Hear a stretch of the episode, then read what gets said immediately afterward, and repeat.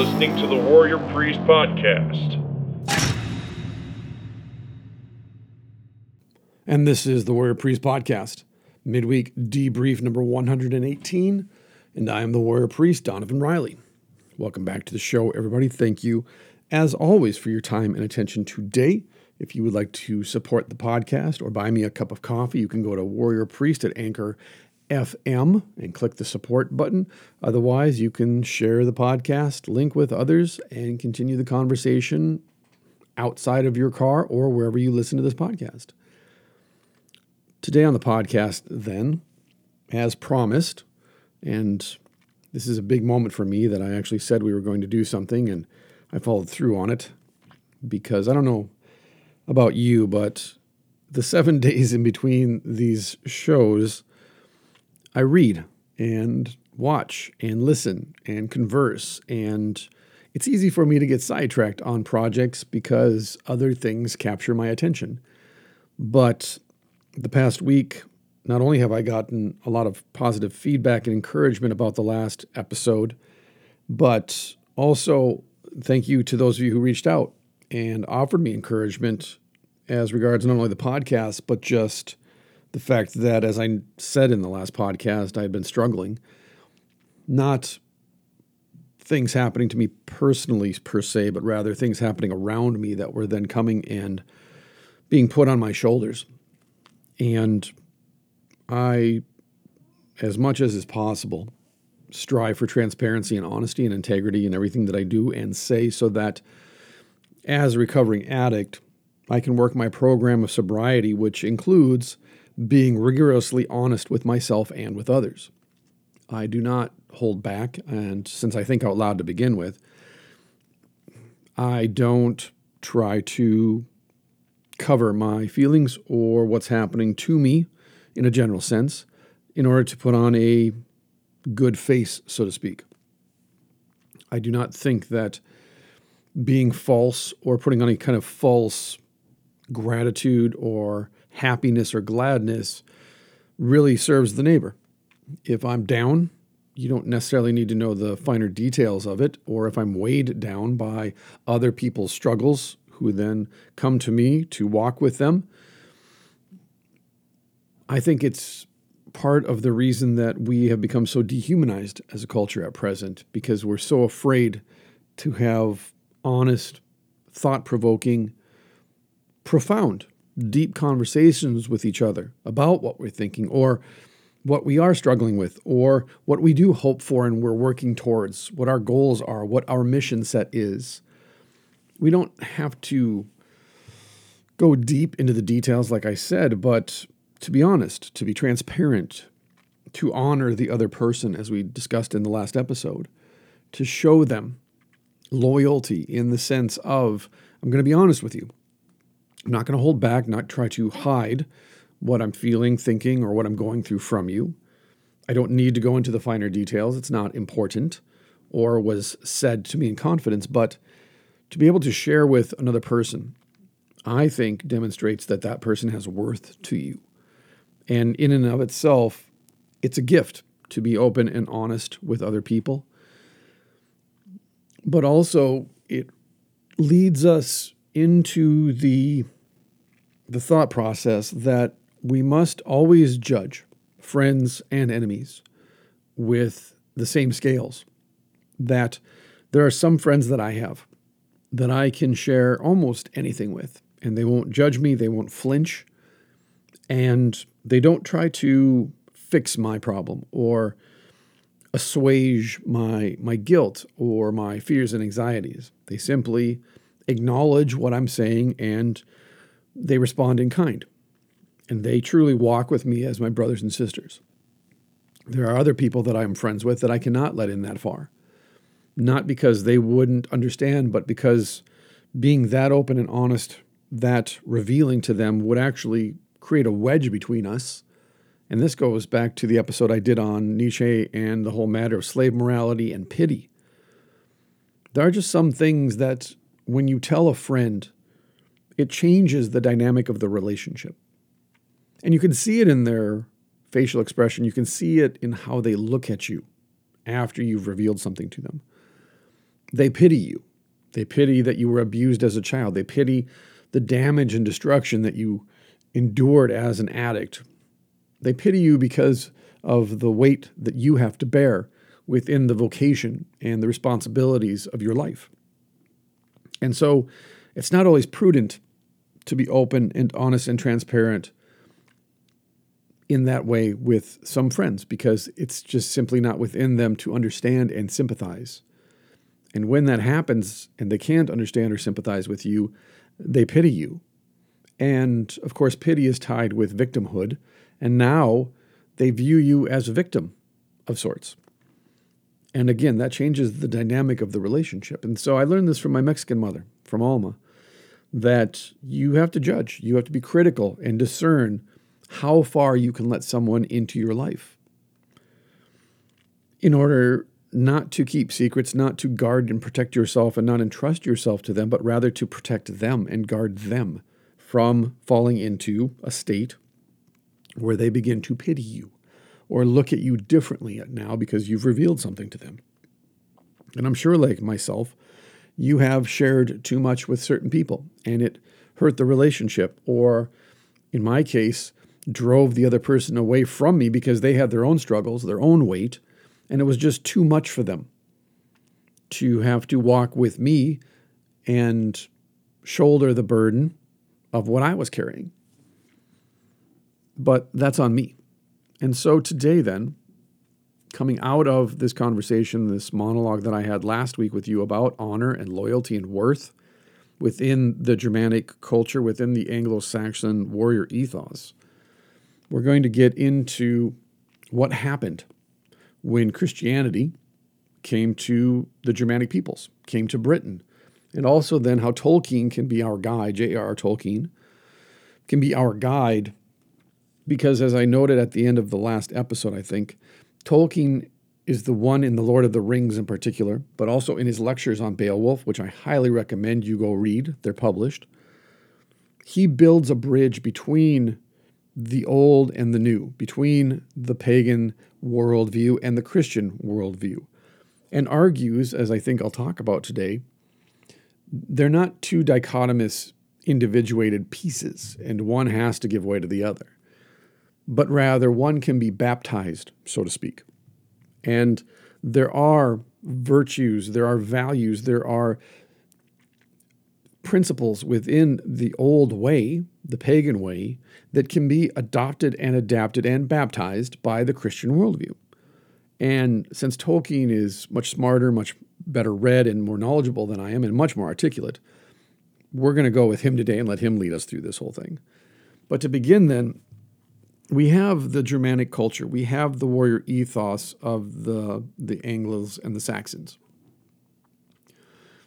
And when we read then the epic poem of Beowulf, for example, we get this tradition presented to us of kinsmanship, of courage, of seeking glory.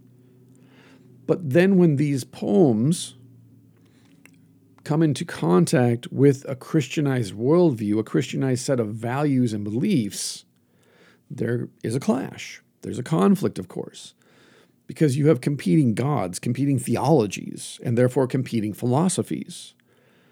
So you have the Anglo Saxon age, early medieval England, for example, if you go and watch Northman, which I loved, my friends loved, but I figured was doomed to fail based on the fact that it came out in 2022 and in the United States in 2022. Everything that the Northman represents is anathema in the dominant pop culture of the day.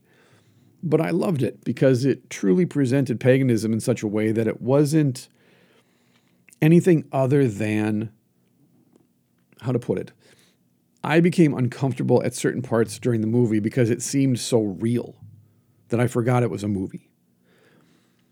And that's the thing to me, as a sidebar, between the old gods and the new gods, if we're speaking about the non Christian pantheon of gods, of theology. The old gods were visceral, they were graspable, they, they had meat on the bones, so to speak.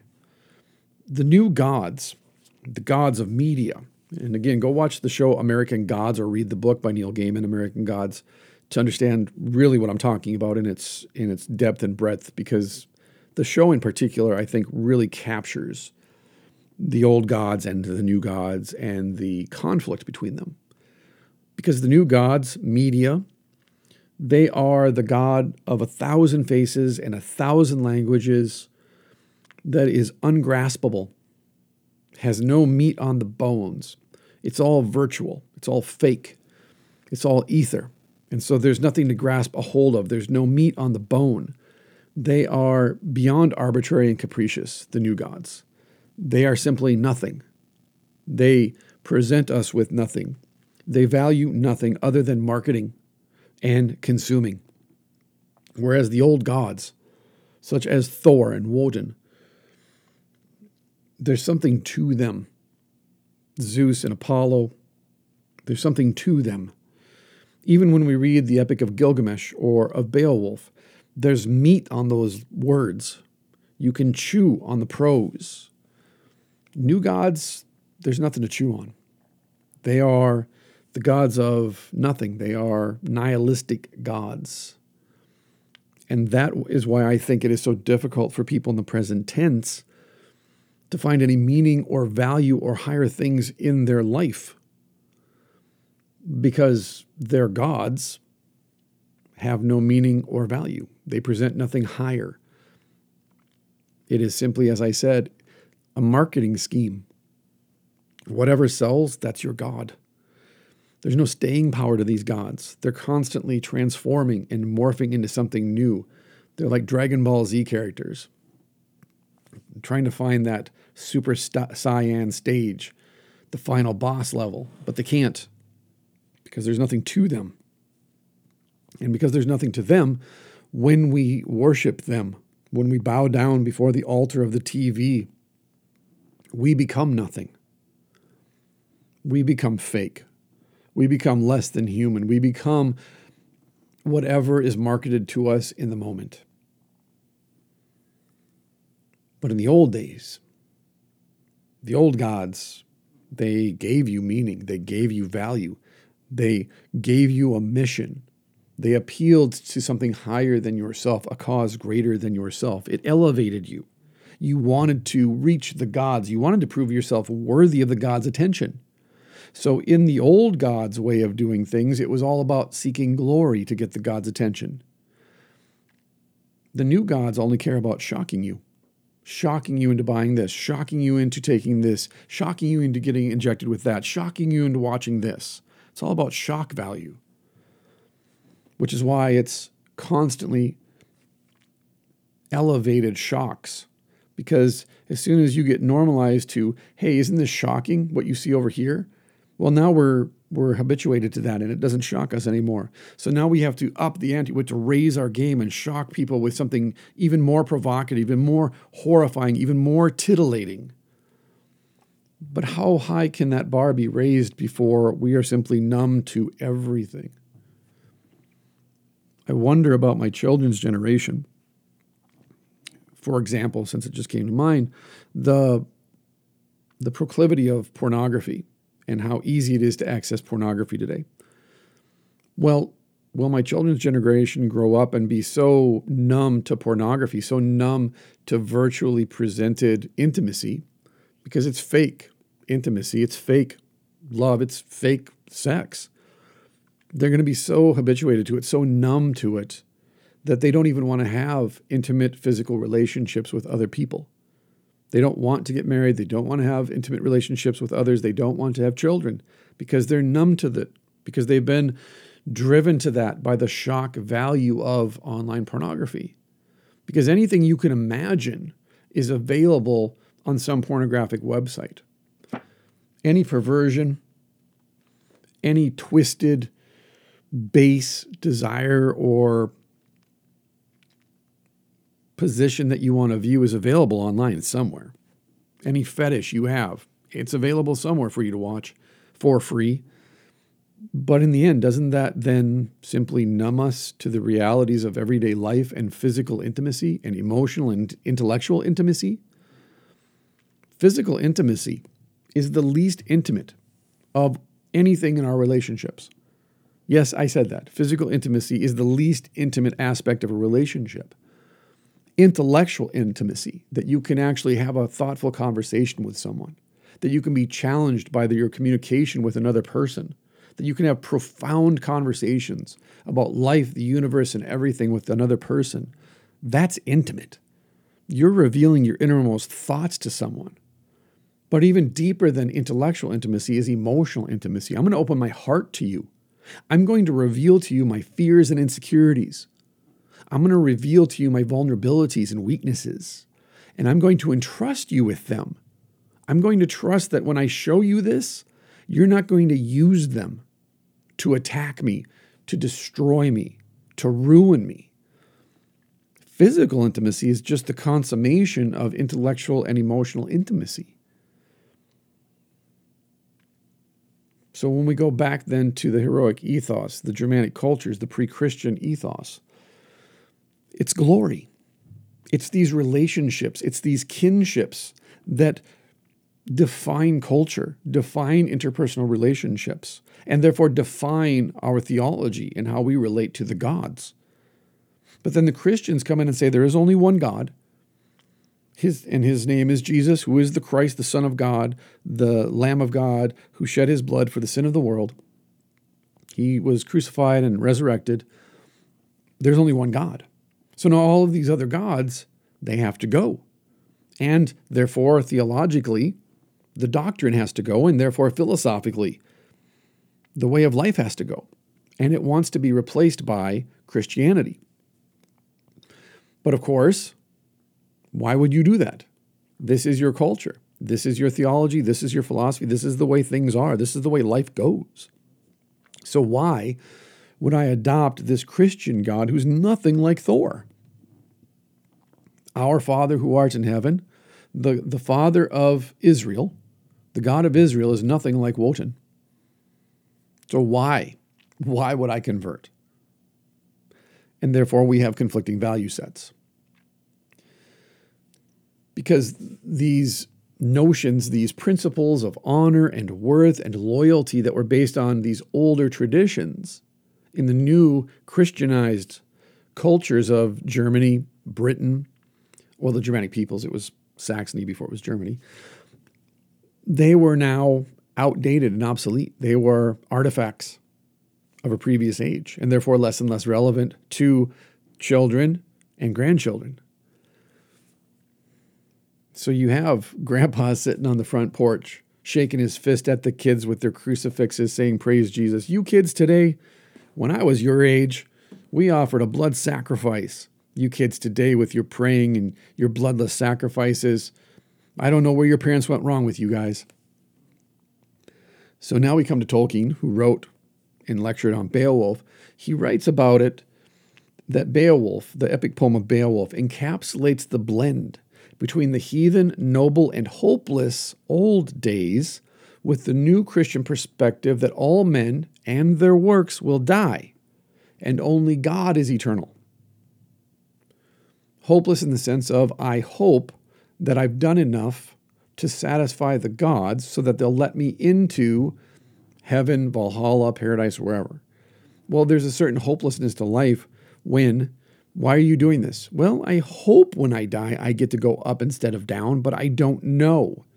Also, Odin is arbitrary and capricious in how he hands out his blessings and curses. Therefore, worshipping Odin is a rather hopeless pursuit because you're never quite sure. And we'll get to the reason why and get a little bit more into it in a second. But basically, Odin doesn't give gifts, according to Tolkien. And that's the fundamental flaw of pagan gods. They claim to give gifts, but they don't actually give gifts. They give you a gift in the same way that the mob does a favor for you. I'm going to do this for you, but some point in the future, someday I'm going to come to you and I'm going to ask you for a favor, and you cannot refuse me. Well, that's not a gift, but I'm getting ahead of myself. So, Tolkien, again, to reiterate, Beowulf encapsulates the blend between the heathen, the noble, and the hopeless old days with the new Christian perspective that all men and their works shall die, and only God is eternal. The Anglo Saxon societies that were converted, however, were not really ready to erase centuries of tradition, that had been deeply ingrained in their culture from the time of their ancestors. So instead, then, of abandoning these long held beliefs of honor, loyalty, and worth, what they did is try to adapt them to fit a new world that was molded by the Christian faith. So here we go. Here's this conflict now. We have two worlds. But like I said, when you're when you're asking someone to not just change the way they live their life, but therefore change the God they worship, that's a big deal. That would be if you're not a Christian and you're some other religion, or not even any religion, and you came to me as a Christian and said, I want you to convert and worship my God or goddess, and thereby change your entire life and the way you live. That's a hard sell. I'm a Christian. I've invested a lot of time and a lot of effort in coming to know what I believe, understand what I believe, suss out what I believe. I make my living off of it. I'm actually paid. I pay the bills by way of my Christian vocation as a pastor, as an author, as a speaker. So, of course, for myself as a Christian, that's a hard sell. But if I tried to proselytize you and convert you, it's going to be the same in the other direction, depending on your beliefs.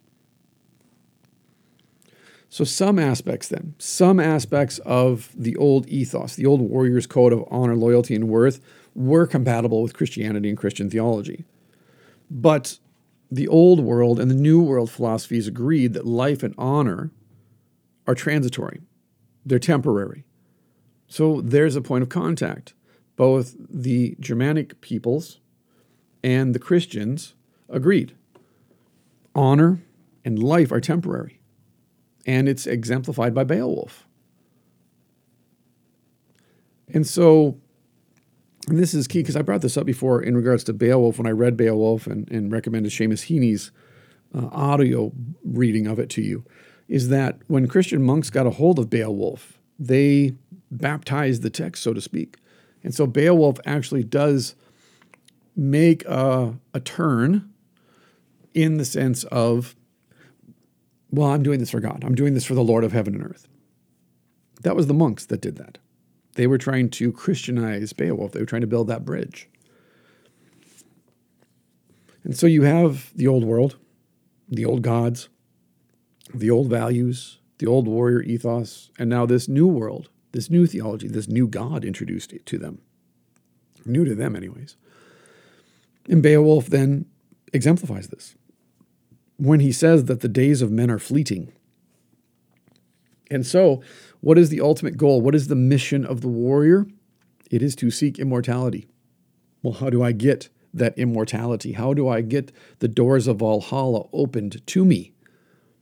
I have to make a reputation for myself through my actions that are so astounding and remarkable that the gods are forced to pay attention to me and say, You are worthy to enter these halls and to sit and dine and drink and laugh and sing and fight with us. But it's all about what you do, which goes back to that's a rather hopeless way to live because what happens if you die in bed? What if you can't fight? What if you're crippled? What if you're born with a birth defect or a mental handicap? What if you're a woman? What if you're a woman and you're not allowed to fight? How do you get into Valhalla? Well, through your actions as well, supporting the warrior, supporting your fighting men. Everybody in the village, everyone in the tribe has a vocation.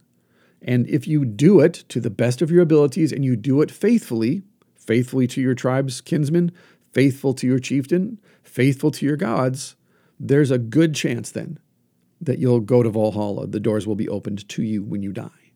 But of course, if you can die on the battlefield, that's the best. If you can die on the battlefield and be killed by a famous weapon, remember that was in Beowulf as well. The Frankish warrior was killed by Beowulf. And he celebrated the fact that he was killed by such a glorious sword as Hrunting.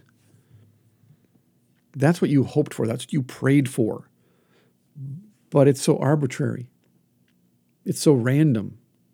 If I die in the winter in front of the fireplace from a heart attack, do I go to Valhalla or not? Well, then uh, we have to eulogize him real well and make sure that the gods hear us recount his deeds, his glorious deeds, which, by the way, is why we're all pagans at, at heart. All of us are pagans at heart. Doesn't matter whether you're Christian, Jewish, Muslims, or Zoroastrian. Doesn't matter. Why? Go to a funeral and listen to a person's eulogy. I have yet, in let's say 44 years, because I think my first funeral I was like five or six. In all those years, I've never heard a eulogy. Never, never heard a eulogy that did not praise the deeds of the deceased. Even the people that I knew were not worthy of praise. They were just solid brass bastards and no one loved them.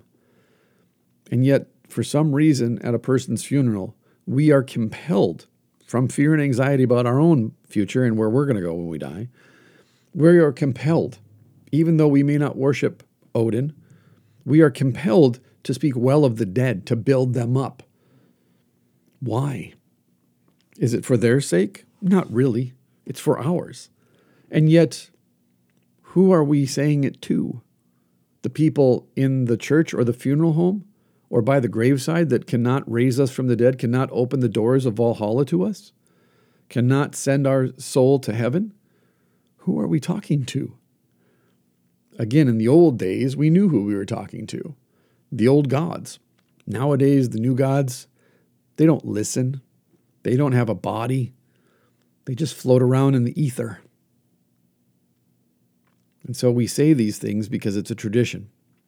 It's a tradition we're not even aware of for the most part. But it has no meaning in the moment. And if it does have any meaning to those who are gathered around the casket, that meaning is temporary and fleeting. It has nothing to attach itself to. Because the dead, there's a stillness in death. There's a stillness that when you're holding someone as they die and they let out their last breath, whoever they were isn't there anymore. And you realize this. And you don't want to touch their body anymore. Not because you're worried about being polluted or contaminated by the dead, but rather it's not them anymore. There's nothing to hold, there's nothing to hug, there's nothing to comfort and console as they breathe their last breath.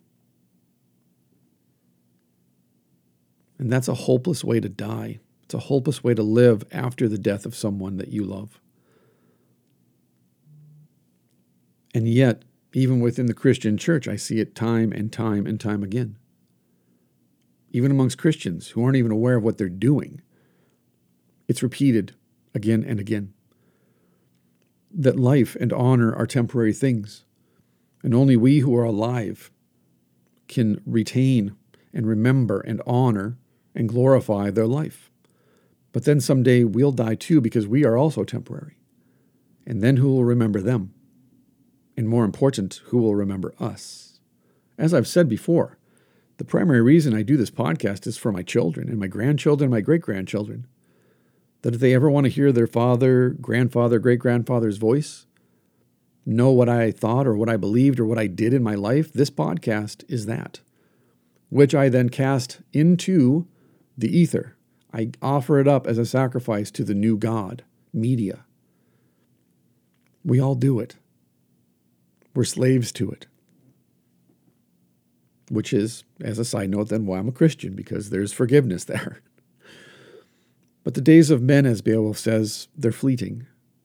And so, our primary goal in life, if we are warriors, if we embrace and live by a warrior's ethos, is to seek immortality by building our reputation through actions, heroic actions, good actions, just and righteous actions. But in the new Christian world, the warrior could achieve and would achieve immortality in a little bit of a different way. It's not that I perform heroic deeds for my kinsman lord. I'm not his thane in that sense, that I'm doing this for him, but I'm doing it in the service of now God, the God of the heavens and the earth, the God who is Jesus, the Christ, the crucified God, and through my service to that God, I earn admission into God's eternal kingdom.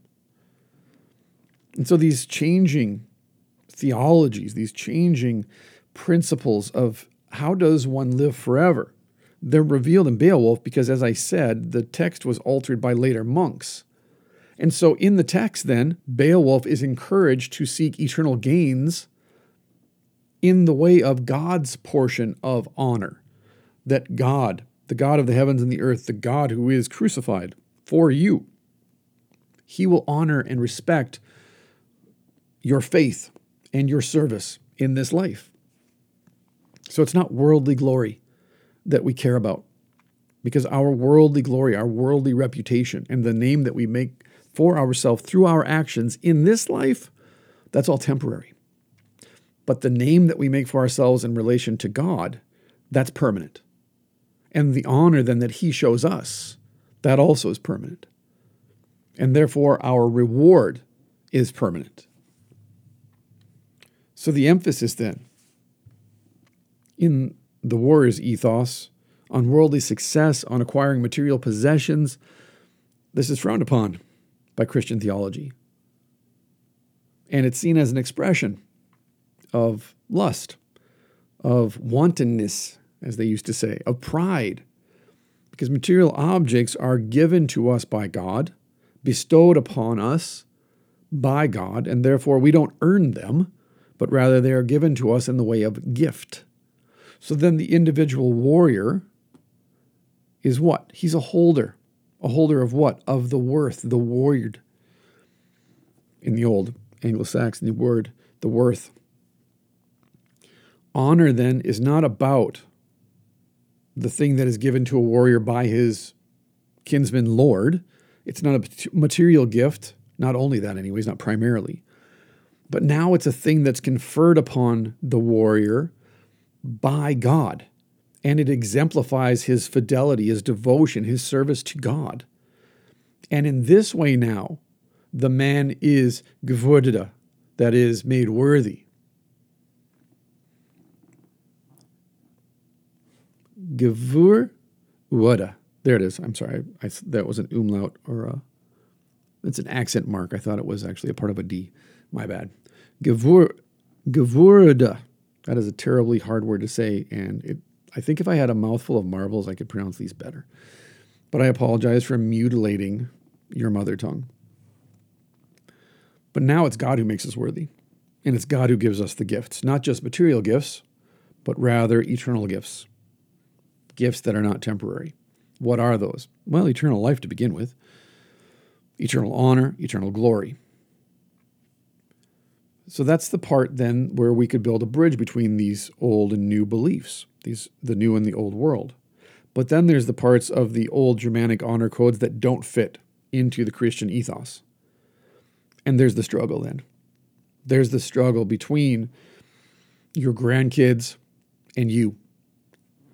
And you can see this play out in the literature then of the later Anglo Saxon era. Because most of the heroic poems, Beowulf, The Wanderer, The Battle of Maldon, they read like elegies of like a lamentation rather than an epic tale that you find in other Germanic and Norse cultures that did glorify martial heroism, that the, the heroism of one who engages in battle with the enemy. Because what are you ultimately doing? Am I there to kill somebody? No, I'm there to protect the man to my left and my right, and I'm ready to kill to protect them. And there's nothing, therefore, more honorable than to sacrifice your life for the man to your left and right, which again is exemplified at the present tense during Memorial Day ceremonies at cemeteries. Because I'm the I'm the military chaplain for those um, services at the cemetery here in where I live at. And every year, the ladies' auxiliary representative steps out and she quotes from the Gospel of John, something that Jesus says about himself.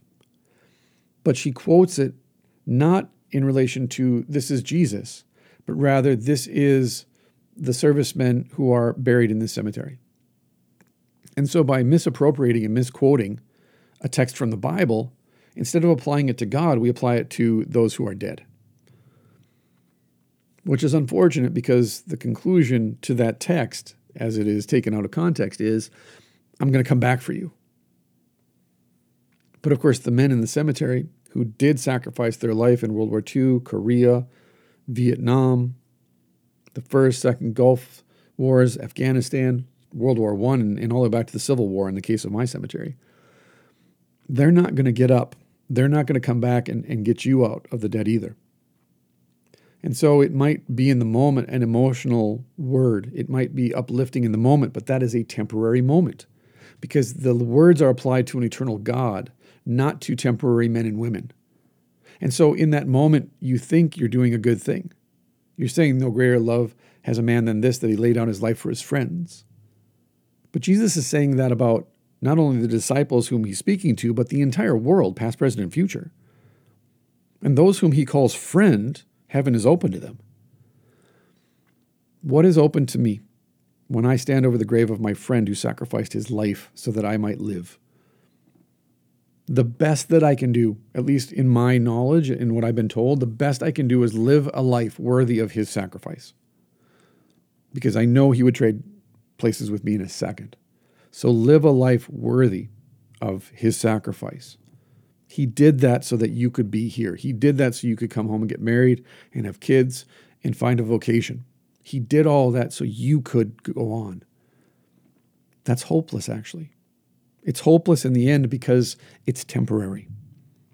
And again, I don't say that to demean the sacrifice. In no way am I uh, suggesting or implying that. But I'm saying it's hopeless in the sense of you're going to die too. And so he sacrificed so that you can live. But your life is temporary. His sacrifice is not. He's dead, and dead is permanent outside of Christ. And your life is temporary.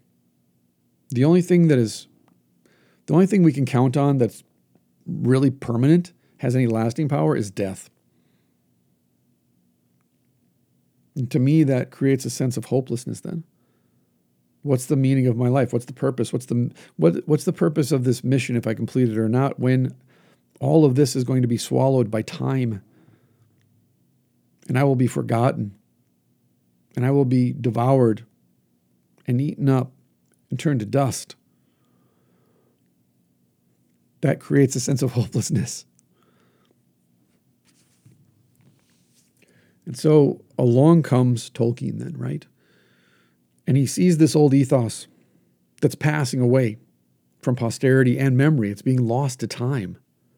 He sees the heroic lifestyles that used to be examples for the, all of us to live by and to measure ourselves by and to live up to. He saw the old social values that had worth passing away, fell, falling away from our memory. And so, in the words of Tolkien, what poems like Beowulf and The Wanderer and the Battle of Maldon provided was an image of what the heroic code might have become had it not been replaced with the chivalric code of the coming of the Normans.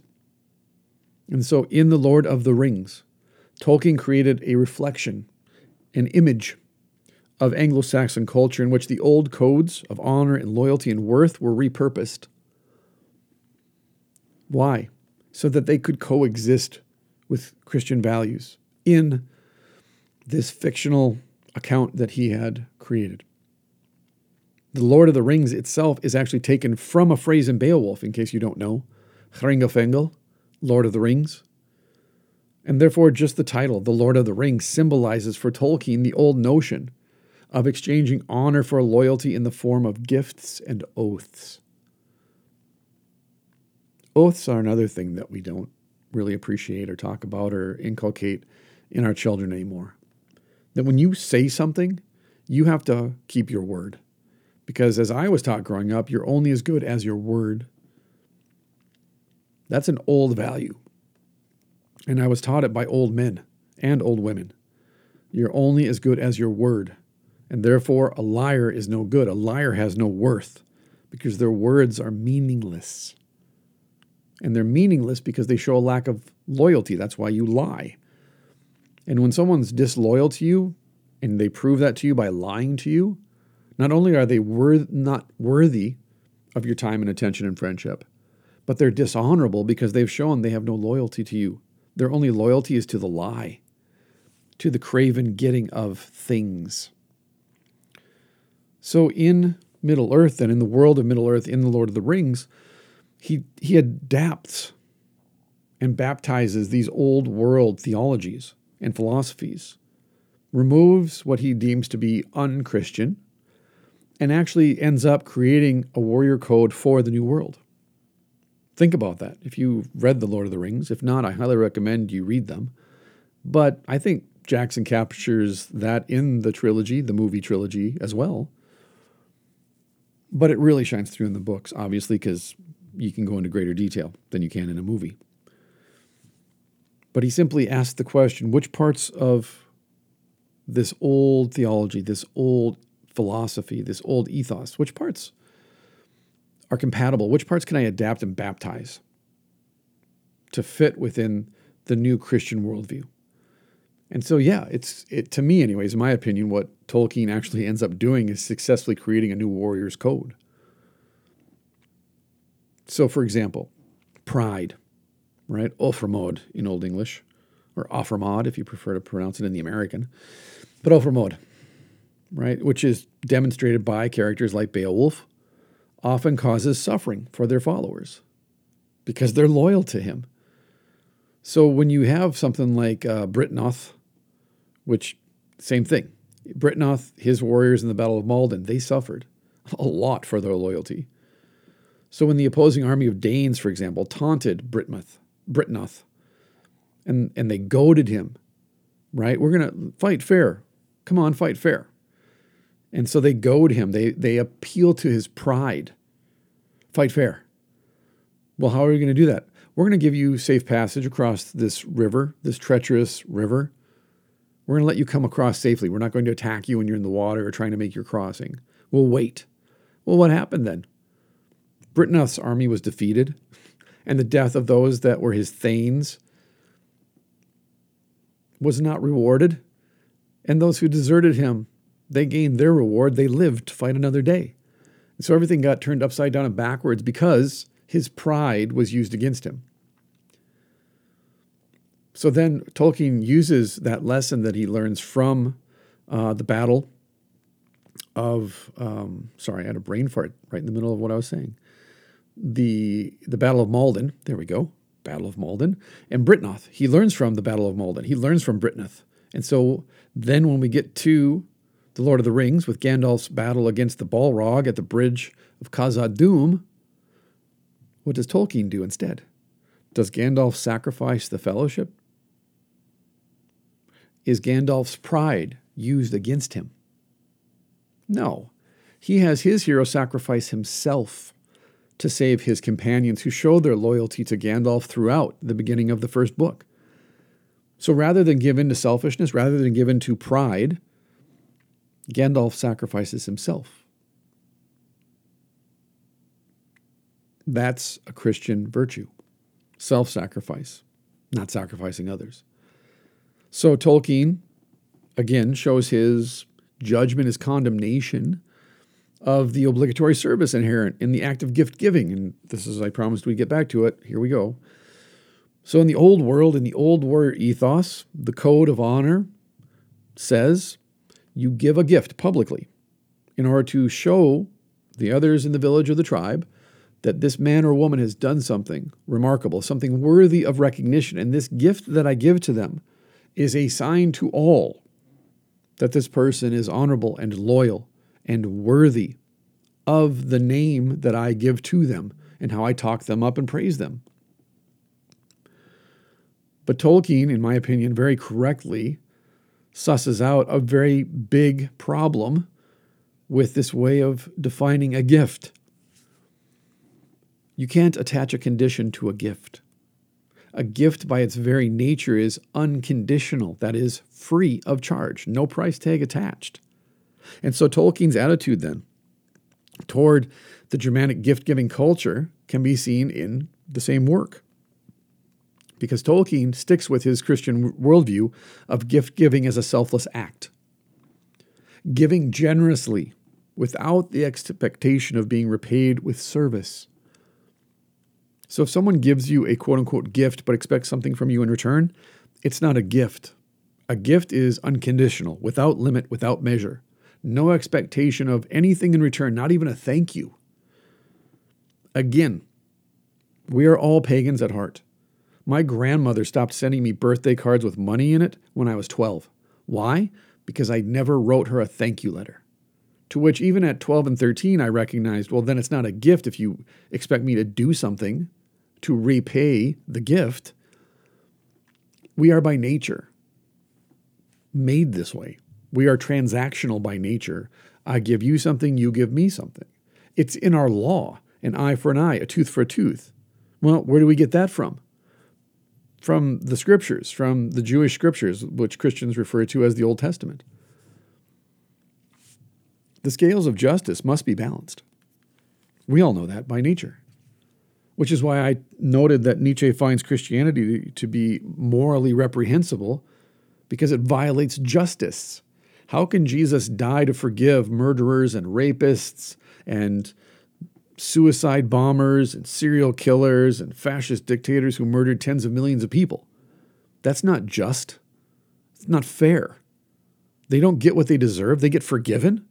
Along with the woman down the street who lied on her taxes, you're going to treat them equally?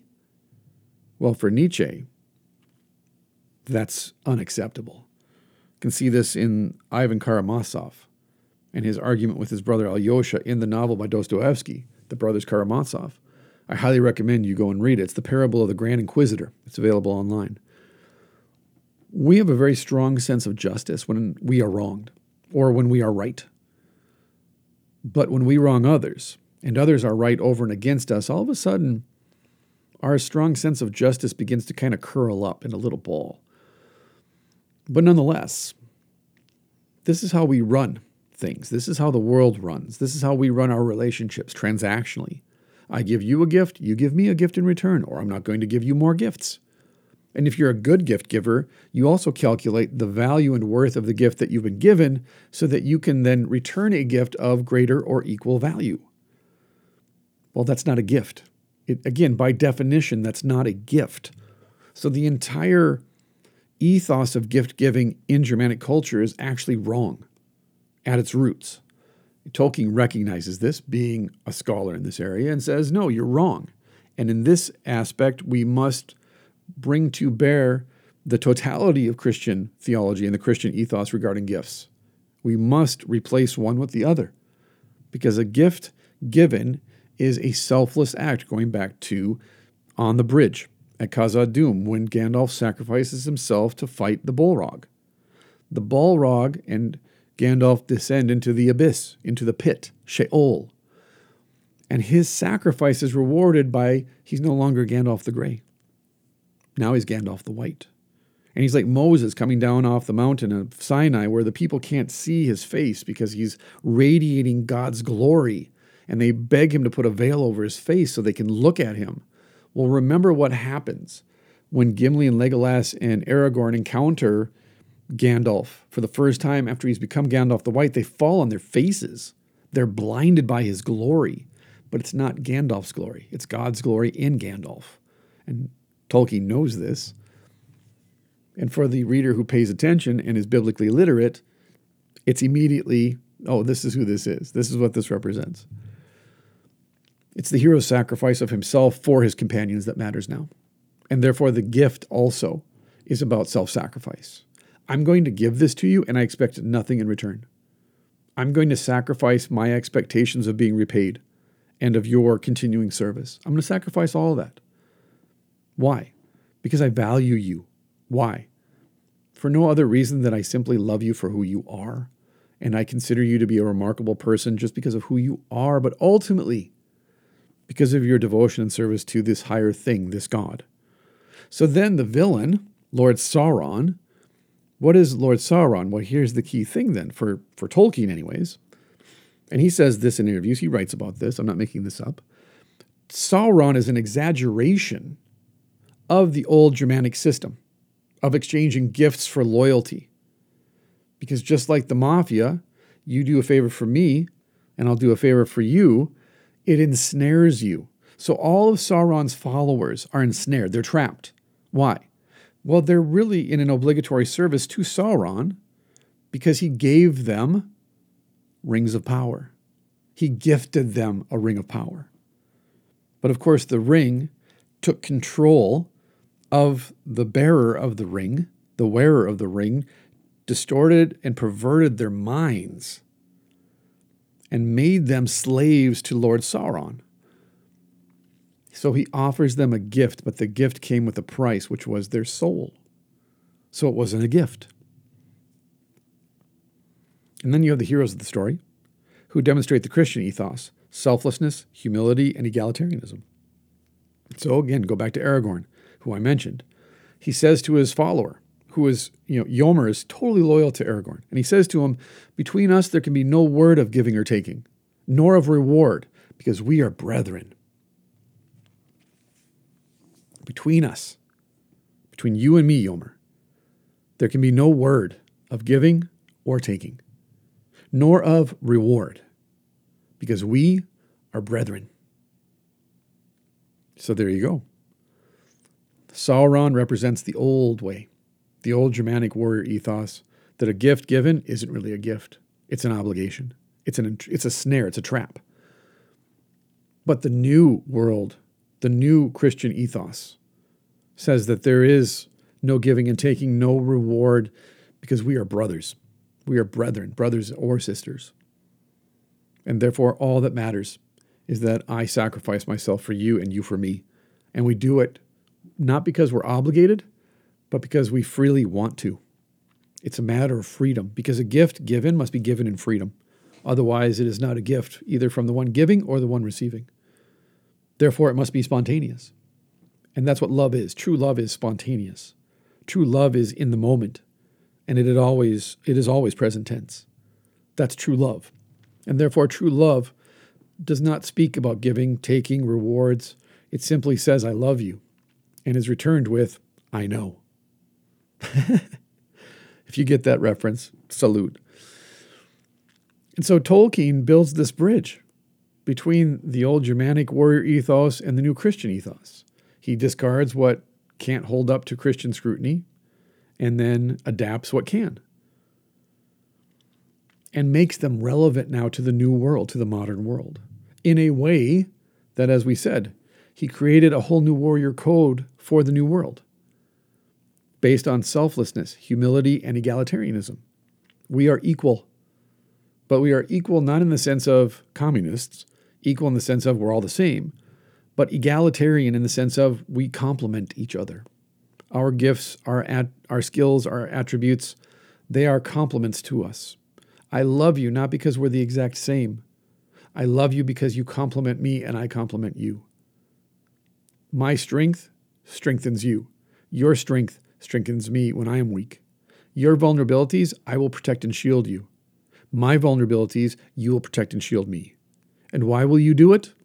One, I will do it spontaneously, but I do it because I love you and I value you, and you're worth the sacrifice.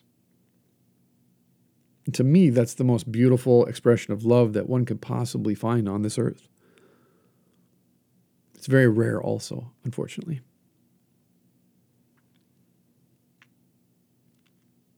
And so, the values, the belief systems that were found in Anglo Saxon literature, Tolkien adapted them. Their excesses, like pride and sacrificing loyal followers for the sake of the greater good, those are removed because they don't fit. They don't fit his modern idea, his modern principles. And so the heroic world of Beowulf and um, Byrhtnoth and their companions, they don't need to now be relegated to the distant past. They don't need to fall into obscurity or be lost from memory. They can be remembered and they can be honored and they can be emulated in the present tense so long as we recognize that we must make corrections. It's not about selfishness, it's about selflessness. It's not about pride, it's about humility. It's not about, I'm better than everybody else, so look at me and praise me, but rather about egalitarianism, about how we complement each other, how we improve and better each other.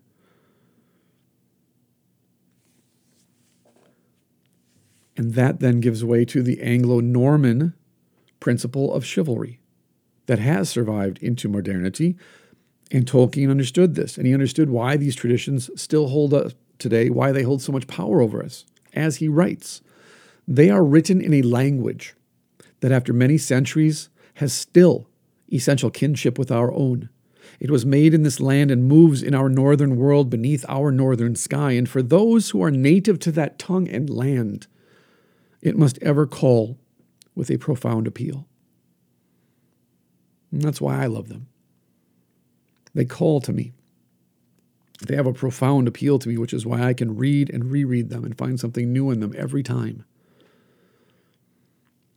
They are a remnant of a world that no longer exists. And as I've said before, in a way, I'm nostalgic for that world. But I'm also very firmly rooted in the present tense. And so I appreciate the epic poems. I appreciate the values of those peoples. But even more than that, I appreciate Tolkien, who acts as a translator, as a decipherer, a decoder, and a bridge builder for us in the present tense, so that if you don't have time to track down these epic poems, if you don't have time to sit and invest thought in the deeper meaning of these stories, you have the Lord of the Rings. You have these three books. Three, that's it. Just three books. So set that as your mission. Make that your new goal. Read The Lord of the Rings. Get a highlighter out or a pen and a highlighter so you can make notes to yourself. Read them out loud, especially. Especially if you have children or you're an aunt or uncle or you have friends with children. Read them out loud to the children. If you want to do something, to change the future. Read The Lord of the Rings to children. Teach them the values of selflessness and humility and egalitarianism that is embodied in the characters in The Lord of the Rings. Explain to them why Lord Sauron is evil. Because he doesn't give free gifts, but rather he lays traps with his gifts and captures people and turns them into his slaves. And that that's not what a gift is, and that's not what a gift giver does. And then teach them about Gandalf's sacrifice at the bridge of Khazad-dûm. Teach them about Aragorn. Teach them about Sam and Frodo. Because then they have a living, breathing, fantastic set of illustrations by which to hold on to. Because those things have talons, man, and they get a hold of your mind and they stick in there forever. And that's what we need. We need those word pictures. We need those illustrations and examples. We need those bridges in our own minds and in our own hearts so that as our children grow up, they don't grow up to be selfish and prideful and nihilistic. Instead, they grow up to be selfless and strong and humble and helpful and selfless. Most of all, selfless. So that's simple, right? There's your mission. Read a book, read it out loud, read it to your spouse, and then have them read it back to you.